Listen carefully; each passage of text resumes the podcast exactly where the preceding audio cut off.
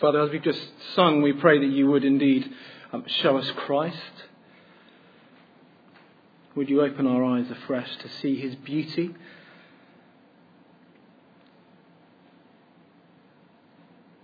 Give us your ears, we pray. Amen. So, what we're doing, um, if you've not been before, is over this six week little period, something slightly different, and we're thinking about um, a topical issue. We are working our way through the Bible, thinking about diversity.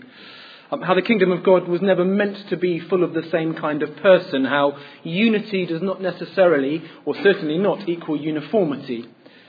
Um, why do that? At least two reasons. One is because it's a clear theme in scriptures, I take it. The gospel of Christ is for all of humanity. We're all made in God's image. And sometimes to fly over the Bible and remember the big story and how it all fits together is a great thing to do because in seeing how it all fits together, we see where our place is. We see how we fit in, why the world is as it is, who we are, where we're going, what's gone wrong, what the future holds. But also because we want to love people well. And we need to be reminded of that. We saw in the first week as we kind of went in through Ephesians 2 that the early church was diverse, mixed, and there again and again and again is a call to unity.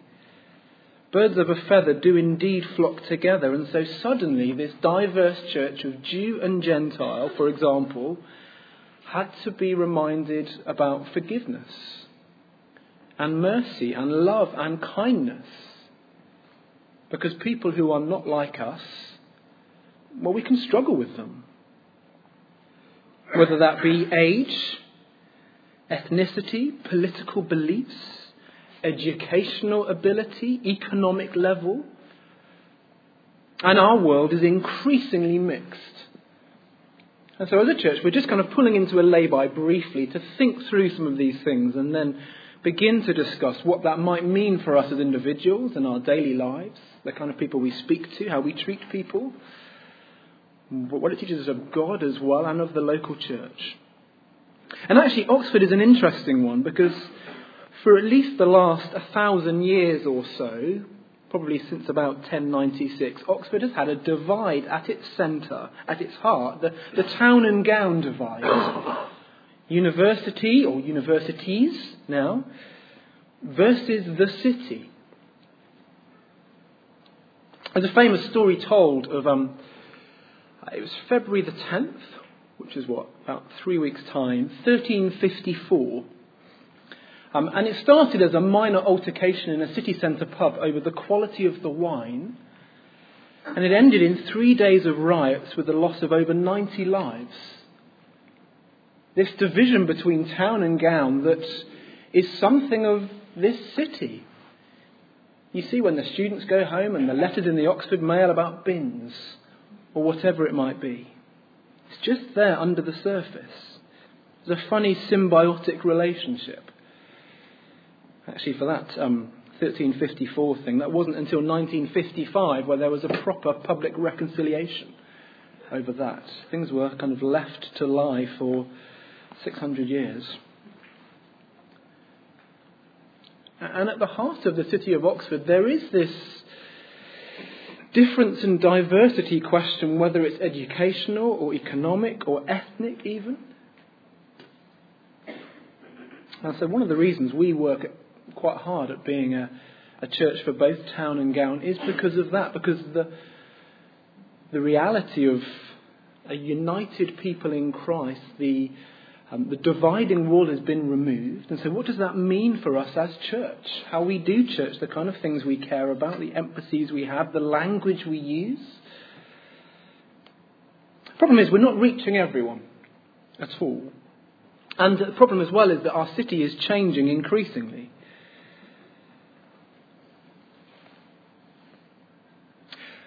And the other thing that we need to think about as well is something we spoke about last week, and actually it's been in the news again this week, and it's our inability to engage with people with whom we disagree. There was a fascinating interview on Channel 4, if you saw it, with a guy called Jordan Peterson. I don't think he would call himself a Christian, although he has kind of Christian roots, but it was a fascinating model of how we're not very good at engaging academically with each other, and we just um, polarize people and we set up straw men arguments and just try and move on. If you want to go and Google that on YouTube or whatever, then have a look. Um, and so, one of the reasons for doing these things is it's just as a chance for us as, as a church to be a sort of catalyst to think and to expand our local vision outside our normal orbit, to think about the, the breadth of God's love, how that might apply to us in East Oxford, Oxford and beyond, whether that be individual lives or corporate lives. One of the things we'll do this week in home groups is I will send out some census data from 2011 for East Oxford. Um, and you can at least see some, some real numbers, at least in terms of ethnicity, and how that might impact us and what that might mean for us, if anything. And there'll be some other aspects to consider, but it'll be a startup attempt. So that will be with your home group leaders, or at least on the website, um, and they can download it. Um, and so today we've reached the Gospels in our sort of Bible overview. We started off Genesis, we then came to Jonah last week, then we're in the um, Gospels this week. Next week it'll be Acts, and then after that we've got some epistles and then Revelation. Um, but before we get there, I want to introduce Matthew's Gospel to you because it's an unusual one to be looking at in one sense. One of the big surprises as you read Matthew's Gospel is that there are so, so many so called outsiders there. They receive such prominent treatment. They're often in the limelight. Um, let me back up a bit and explain why that is a surprise. Um, unashamedly, the Gospels have different agendas in one sense as, as, they wrote. The Gospel writers were not simply seeking to write history, but they had particular context and people in mind as they wrote. That reflected on what they wrote, how they wrote it, why they wrote it. So, Luke, for example, people say, um, he was very likely he was a Gentile, a non Jew. And that kind of lens reflects the sort of stories he presents and the emphasis he presents on them. Maybe there's a focus on the outsider from Luke. A reminder Jesus came for all kinds of people, the breadth of humanity. You get the shepherds um, at the Nativity, for example. Or John, if you've done any work in John, you'll know it's a, it's a gospel of signs. He stacks up the evidence for us, trying to convince us Jesus is who he says he is. I was there, I saw him, my life was transformed. And so these are written that you may believe he is the Christ, the Son of God, and that by believing you may have life in his name. So John is selective in what he writes. But Matthew's interesting. Because Matthew, we know, has a particular kind of Jewish flavour, trying to show fellow Israelites that Jesus is the king they've been waiting for. Here is the Messiah we've been longing for. We saw it over Christmas in our little um, series in Matthew 2 and the prophets. Old Testament prophet after Old Testament prophet after Old Testament prophet, um, stacked up one by one by one to prove to us he is who he says he is. So Isaiah 7, it's Jesus, God with us. Micah 5, we saw. It's a shepherd ruler. Hosea 11, Jeremiah 31. Here is the true son fleeing from Egypt. Or Matthew, as he um, presents the Sermon on the Mount, chapter 5. Jesus is presented as a kind of mosaic type figure, a new Moses, coming with the law of God, a new law, expounding the law for a new covenant. Or even some say the structure of Matthew as a whole is sort of five big teaching chunks. And so we're meant to see the parallel with the Torah Genesis, Exodus, Leviticus, Numbers, Deuteronomy. So Matthew has this audience in mind, and if that's the case, if that's the case, why is there this thread on non Israel? Why do we get these surprising people again and again and again? With prominence. They come to worship. They come to trust. They come to engage with Jesus. Why is that? Again, think Christmas and think Magi. They were the unusual foreign astrology practicing magicians from far off countries. They're the proverbial outsiders. What are they doing in Matthew's account of Jesus being born? Or the genealogy. Again, I've preached on the genealogy before. I'm at Magdalen Road. But you get this messy lineage. Matthew records for us all kinds of non ethnic Israel, grafted in, given prominent places, rejoiced in even. Someone said Matthew's genealogy includes the outcast, the scandalous, and the foreigner. The family Jesus comes from anticipates the family he came for. Which I think is right. Why does Matthew, with an emphasis on persuading those familiar with the Jewish scriptures, why does he have this thread of unusual people running through? Like the Magi, like the genealogy, like, like this Canaanite woman for today in chapter 15. Why does he end up on the Great Commission? Matthew 28. Well, the answer is because he's understood the promise to Abraham. And Abraham was to be a blessing to the nations. He's understood that Israel was to be a light to the world. Isaiah 49 I will also make you a light for the Gentiles, that my salvation may reach to the ends of the earth. He knows Jesus has not just come to be King of Israel, although, as we'll see in our passage, there's a temporal priority there. But this kingdom was always meant to reach the ends of the earth. He's dropping the stone into the pond, and the ripples go out. We had a glimpse of it with Jonah. This week, I think it's increasingly clear and focused. So let me read our verses again. It may be a familiar passage for some of us, but some of it might be quite new. Um, I'm going to read from verse 21. Leaving that place, Jesus withdrew to the region of Tyre and Sidon. A, a Canaanite woman from that vicinity came to him, crying out, Lord, Son of David, have mercy on me. My daughter is demon possessed and suffering terribly. Jesus didn't answer a word. So his disciples came to him and urged him, Send her away. She keeps crying out after us.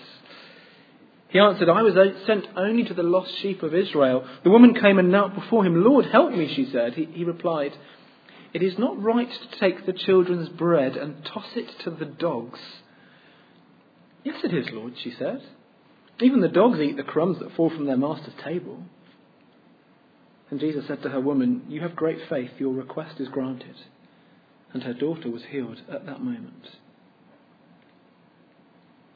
What's going on? Well, at this point in Matthew, Jesus primarily has been in Israel. He's been in Galilee. And we've met a Gentile army officer, Centurion, chapter 8. There was his trip across the lake to Gentile cities as well. But primarily his time has been within Israel, engaging with the people of Israel. And yet, this encounter is extraordinary because she ends the story with the most highly commended in the gospel for her faith. She has that award. The story comes off the back of Jesus taking a break, withdrawing from crowds, from conflict, heading out of Jewish territory, going northwest towards Tyre and Sidon. I think there's a recuperation thing it seems to be going on. And then, verse 22 this Canaanite woman from that vicinity arrives. What do you know about her? In one sense, there's lots we don't know. Don't know what she looks like. Don't know where she comes from. She, she just sort of appears and disappears. There's this small cameo performance from this small woman, but actually she's very important because of what we do know.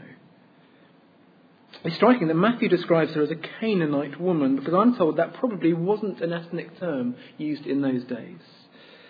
In Mark, do you remember what she's called? Not rhetorical. Sorry. Thank you. Syrophoenician, checking you're awake. That would have been much more common. But for Matthew, he's not making a point so much about ethnicity. This is a theological point. Because ever since Genesis, God's people and the Canaanites were not friends. And so here is Matthew using Bible language for the most persistent and unpleasant of Israel's enemies. A title synonymous with idolatry, with immorality, with cruelty, with decadence, with pride, with all kinds of horrible stuff. And for a Canaanite woman to come and approach him. And then for him to engage with her says something extraordinary about the scope of the gospel, about, about the breadth of God's kingdom. She's a Canaanite, she's a woman as well. And like it or not, in those days, respectable Jewish men with authority would not particularly engage in public places with women. Her, her calling out to him and hassling them as a group would be frowned upon. It was awkward. Inappropriate. She's a Canaanite, she's a woman, and more than that, she comes with this request before Jesus because her daughter is suffering from de- demon possession. A malignant, evil spirit of some description that has afflicted her and no doubt her family. It's worth just saying it's not a key thing for us to get into at this point. They do come and chat to me afterwards, but there is more to this world than we can see, the Bible says. There's more than simply material stuff. There is a spiritual element, whether good or bad. And it's just worth recognizing that our culture, in having a problem with that, in not believing in this, in struggling with it, sets us in a sort of minority when it comes to global terms or historical terms. The Bible is very clear. There is more than we can see to this world.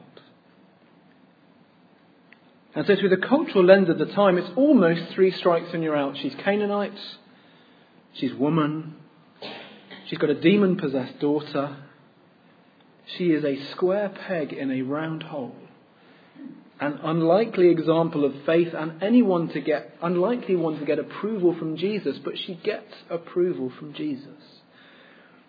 It's an unusual interaction, isn't it?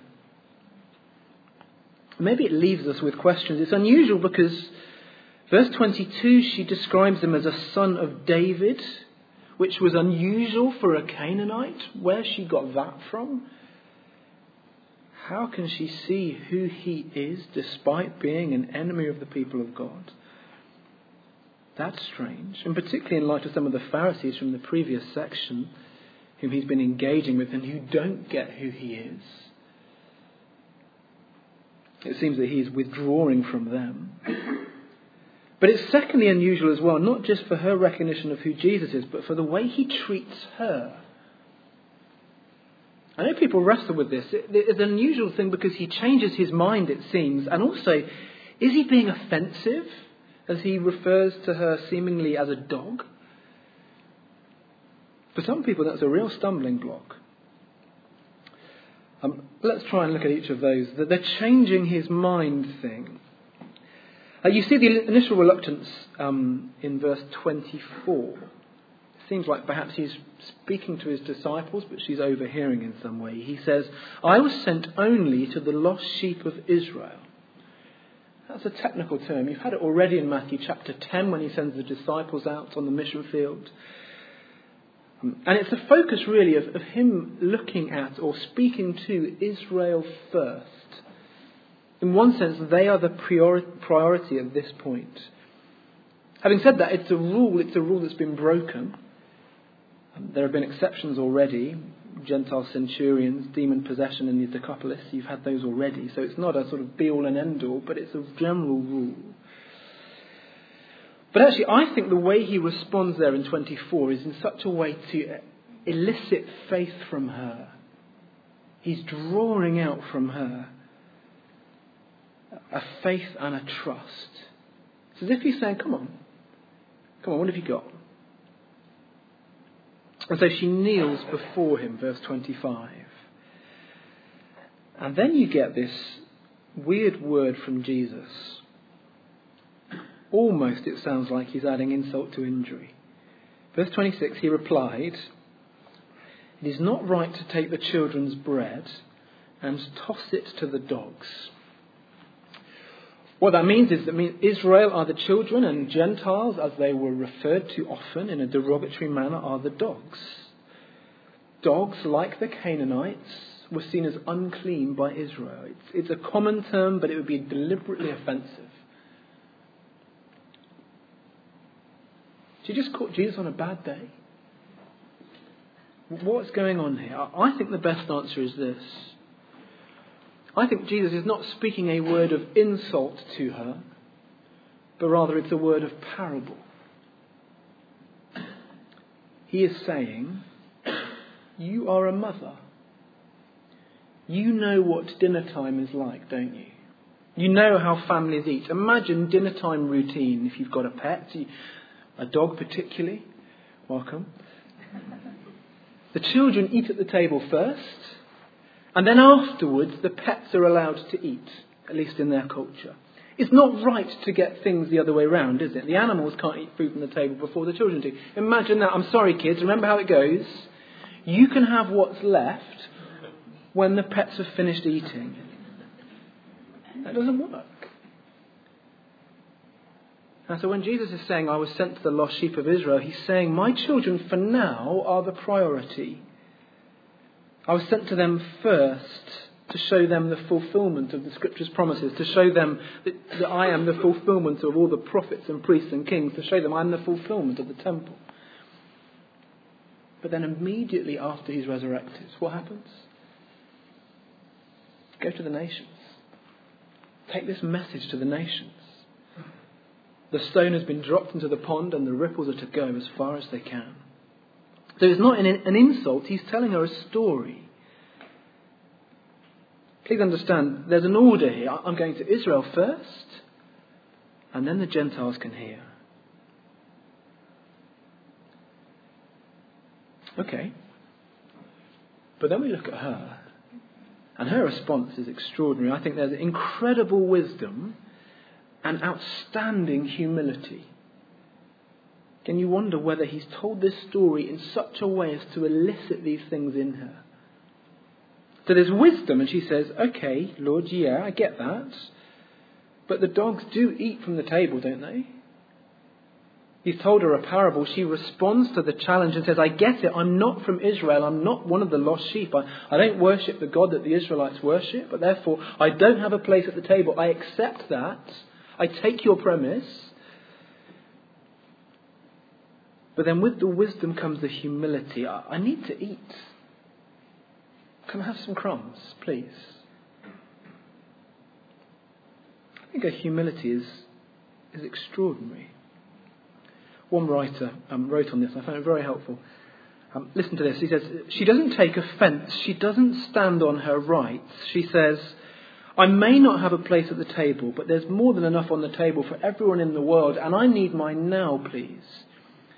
Continues, She's wrestling with Jesus in the most respectful way, and she won't take no for an answer. But then he says this In Western cultures, we don't have anything like this kind of assertiveness.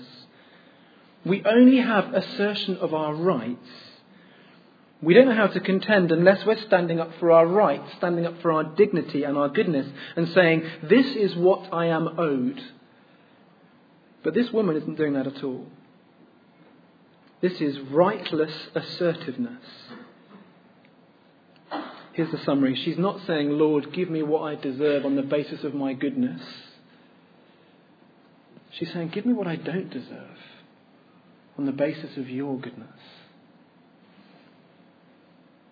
It's humility. It's the ability to stand before the Lord, be honest about her needs, and to throw herself upon Him for mercy. Which I take it is why she's commended for her faith. And forever she is a model for us of what faith looks like. And so, verse 28, Jesus said to her, Woman, you have great faith, your request is granted, and her daughter was healed at that moment. Just a word.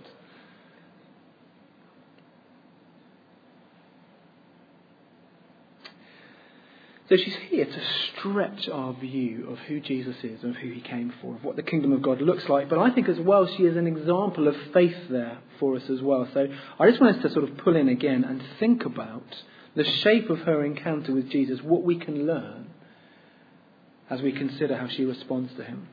I think it's really simple. There are three things. One is she recognizes her need before Jesus. You know, she is totally helpless. She can't do it herself.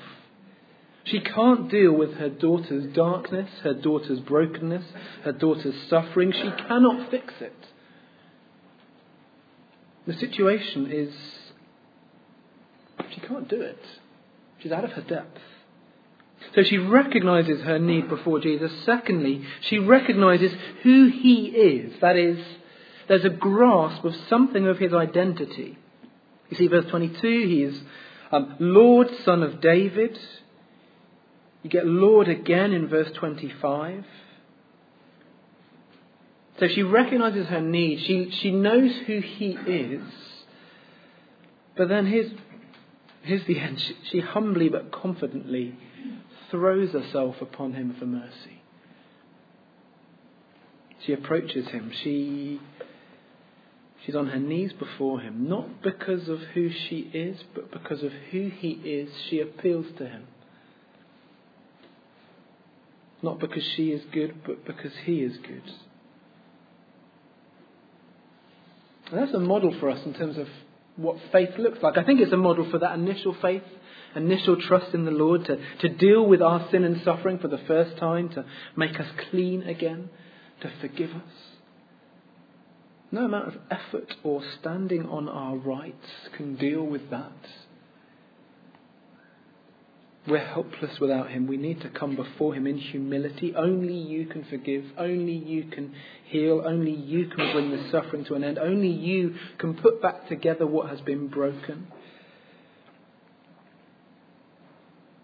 But it strikes me as well, it's a model for daily faith.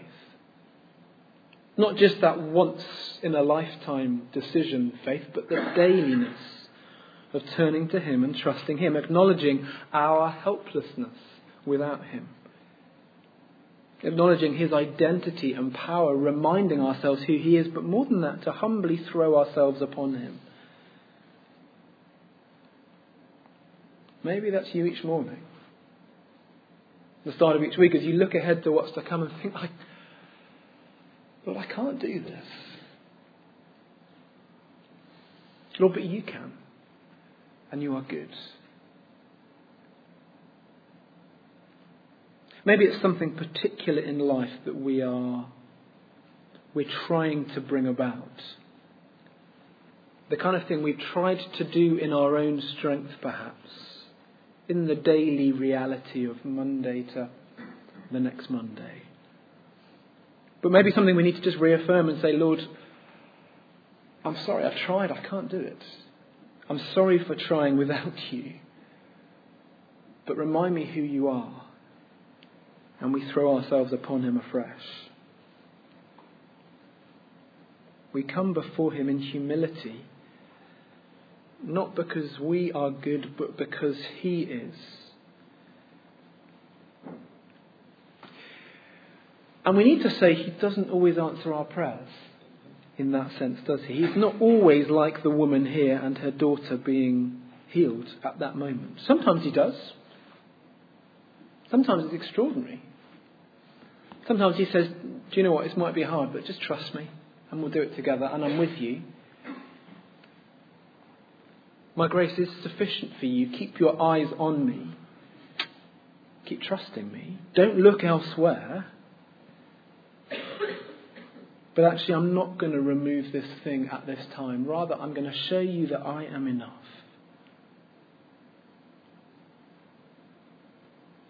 This is an example for us each morning as we look ahead to the day.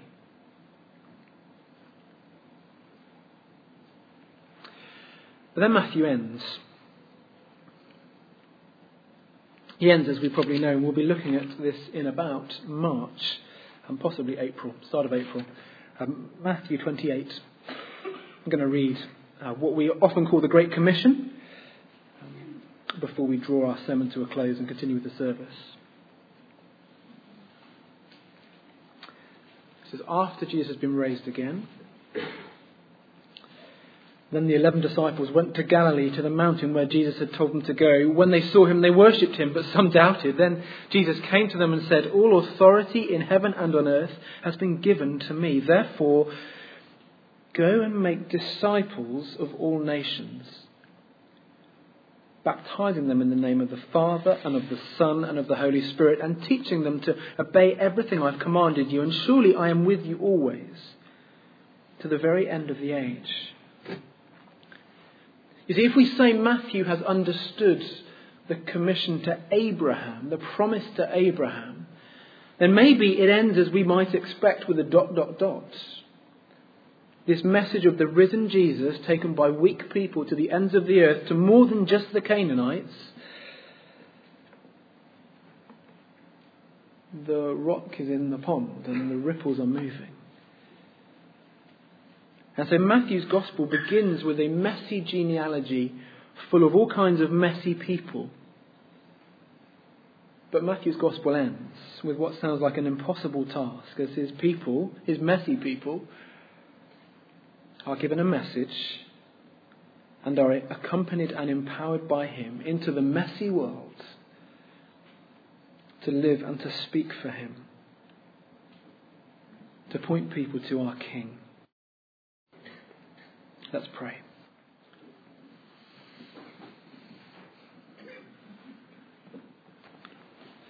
Heavenly Father, we, we thank you so much for this Canaanite woman.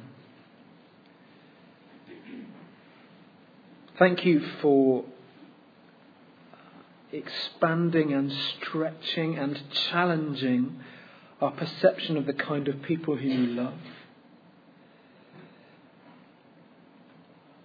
Thank you too for her as a, an example of how to approach you and to engage with you, to deal with you.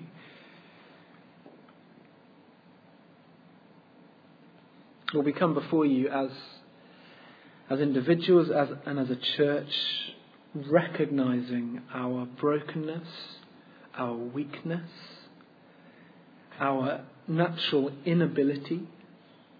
Lord, we can't put this broken world back together.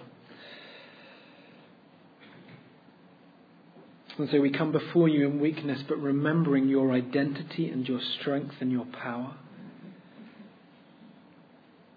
and we throw ourselves upon you. Humble us, please, that we might cease from trying to do things in our own strength, but rather increasingly to look to you as the one who is good. Would that shape us corporately as well?